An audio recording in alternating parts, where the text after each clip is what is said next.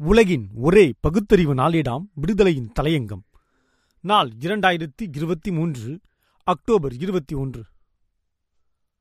பழுதில்லா கொள்கையும் பழுதற்ற பயணமும். திருச்சி புத்தூர் நான்கு சாலையில் நேற்று மாலை நடைபெற்ற விழா வாழ்விலே ஒரு திருநாள். ஈரோட்டு பாதையில் தொடர் பயணம். தமிழர் தலைவர் மானமிகு ஆசிரியர் கி. வீரமணி அவர்களுக்கு பிரச்சார ஊர்தி வேன் வழங்கும் விழாதான் அது. எத்தனையோ வேன்கள் அவர் மேற்கொண்டு தீர வேண்டிய பிரச்சார பயணங்களுக்காக வழங்கப்பட்டதுண்டு. பழுதில்லா கொள்கைக்காக பழுதற்ற பயணத்தை மேற்கொண்ட வாகனங்கள் இவை.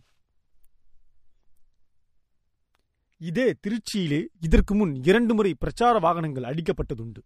அந்த வகையில் இது மூன்றாவது வாகனமாகும். எதற்காக இந்த வாகனங்கள் தமிழர் தலைவருக்கு வழங்கப்பட்டு வருகின்றன? தகைசால் தமிழர் ஆசிரியர் அவர்களே இதற்கான காரணத்தை அந்த விழா மேடையில் சொன்னார். ஓய்வு எடுக்காதே. உமது பிரச்சாரம் நாட்டுக்கு மேலும் தேவை. தேவை.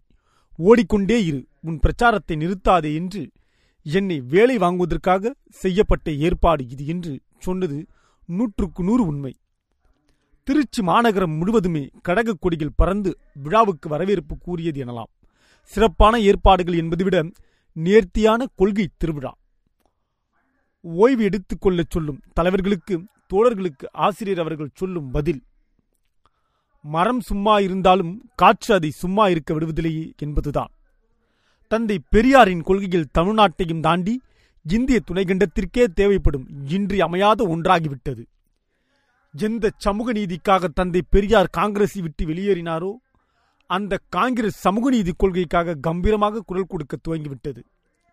மக்களவை உறுப்பினரும் அகில இந்திய காங்கிரசின் மேனாள் தலைவருமான ராகுல் காந்தி அவர்களுடைய உரைகளிலெல்லாம் சமூக நீதி என்பது மையமிட்டு வருகிறது. ஒன்றிய அரசில் தொன்னூறு செயலாளர்கள் இருக்கின்றனர் என்றால் அதில் வெறும் மூன்று பேர்கள்தான் இதர பிற்படுத்தப்பட்டவர்கள் என்று அவர் தெரிவித்த கருத்து புயலாக அகில இந்திய அளவில் வீசப்போகிறது. நடக்க இருக்கும் மக்களவைத் தேர்தலில் விழுமிய பிரச்சனையாக மக்கள் மத்தியில் இது அலையலையாக வீசப்போகிறது. செய்தியாளர்கள் சந்திப்பில் உங்களில் எத்தனை பேர் பட்டியலினத்தைச் சேர்ந்தவர்கள்? அல்லது இதர பிற்படுத்தப்பட்டவர்கள் என்று வினா எழுப்பினாரே இளந்தலைவர் ராகுல் காந்தி. ஒருவரும் இல்லை என்பதுதான் பதில். ஆம் தந்தை பெரியாரால் திராவிட இயக்கத்தால் இந்த திசையில் எப்பொழுதுமே எழுப்பப்படும் கேள்வியாகும். இக்கேள்வி இப்பொழுது இந்தியா முழுவதும் எழுப்பப்படும் கூர்முனையாக கேள்வியாக எழுந்து நிற்கிறது. ஜாதிவாரி கணக்கெடுக்கப்பட வேண்டும் என்ற கோரிக்கை அகில இந்திய அளவில் செங்குத்தாக எழுந்து நிற்கிறது என்றால் இதன் பின்னணியில் நிற்பது சமூக நீதிதான். இதனை தெளிவாக புரிந்து கொண்ட நிலையில்தான் சமூக நீதிக்கு எதிரான ஆர்எஸ்எஸ்ஐ தாய்வீடாக கொண்ட ஒன்றிய பிஜேபி அரசு இந்த பிரச்சனையில் போகாத ஊருக்கு இல்லாத வழியை காட்டிக் கொண்டிருக்கிறது. சென்னையில் கடந்த பதினாலாம் தேதி திமுக சார்பில் நடத்தப்பட்ட மகளிர் உரிமை மாநாட்டில் முழங்கிய அகில இந்திய அளவிலான முன்னணி பெண்களின் உரைகளிலெல்லாம் தந்தை பெரியாரின் பெயர் உச்சரிக்கப்பட்டது மட்டுமல்ல அவர் தம் கொள்கைகளும் முன்னிறுத்தப்பட்டுள்ளன.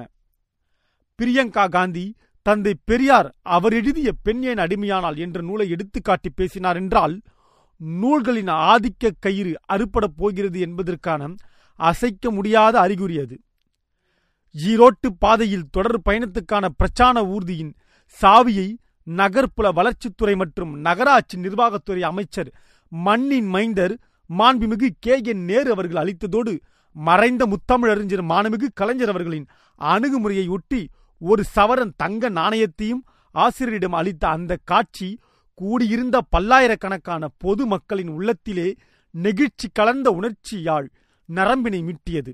ஆம் அது ஒரு அபூர்வ ரகமாகும். விழாவில் பேசிய அத்தனை கட்சித் தலைவர்களும் தமிழ்நாடு பெரியார் மண் என்றும் பெரியாரை தொடர்ந்து தொய்வு இல்லாமல் அந்த கொள்கை பயணத்தை மேற்கொள்ள வேண்டும். ஏனெனில் பிற்போக்கு பாசிச காவி மேகம் சூழ்ந்திருக்கும் ஒரு காலகட்டத்தில் தமிழர் தலைவரின் பிரச்சாரம் பெரும் அளவுக்கு தேவைப்படுவதை விழாவில் பங்கேற்ற பல்வேறு கட்சிகளின் ஒவ்வொரு தலைவர்களும் மூலமாற எடுத்துச் சொன்னபோது வெள்ளம் போல் கூடியிருந்த ஒவ்வொரு கருஞ்சட்டை தோழர்களின் உள்ளங்களில் எல்லாம் தகைசால் தமிழர் தலைவரின் பெரும் பயணத்தில் பங்கு கொள்ளும் ஆர்வம் இடும் கட்டளைகளை கண்ணி மூடிக்கொண்டே பின்பற்றி செயலாற்றுமான பெரும் ஊக்கத்தை அளித்தது என்றே கருத வேண்டும். இப்பொழுது விடுதலை சந்தா சேர்ப்பு முன்னிலை வகிக்கிறது. இதே பேராயுதம் இப்பொழுது தேவை தேவையே. பத்து வயதில் பார்த்து இவரே எம் தலைவர் ஆசான் என்று நெஞ்சில் வரித்துக் கொண்ட நம் தலைவர் விழாநாயகர் நமது ஆசிரியர் அவர்கள் என் இறுதி மூச்சு அடங்கும் வரை தந்தை பெரியார் பணிமுடித்து கிடப்பதே எம் பணி என்று சொன்னது உருக்கமானது. ஆம் இவர் இதயத்தின் ஒவ்வொரு துடிப்பும் மூளையின் ஒவ்வொரு கட்டளையும் அதையேத்தான் செய்ய வேண்டும் என்று கட்டளையிட்டிருக்கிறது சமுதாயத்தை மட்டுமல்ல அரசியலையும் வழிநடத்த வேண்டிய தந்தை பெரியாரின் கொள்கை தூதராக நம் தலைவர் நூற்றாண்டு கடந்து வாழ வேண்டும் என்று தலைவர் வாழ்த்தியதோடு சமூக நீதியாளர்கள் சமதர்ம சமத்துவ கொள்கையாளர்களின் எதிர்பார்ப்பும் வாழ்த்தும் அதுவேதான் வீரமணி வெஞ்சிடுக. வெஞ்சிடுக வெற்றிமணி ஒழித்திடுக என்ற முத்தமிழ் அறிஞரின் நல்லெண்ண வரிகளையும் நினைவூட்டி வாயார மனமாற கையார வாழ்த்துவோம் வாழ்த்துவோம். வாழ்க பெரியார். ஆசிரியர் வீரமணி வென்றிடுக.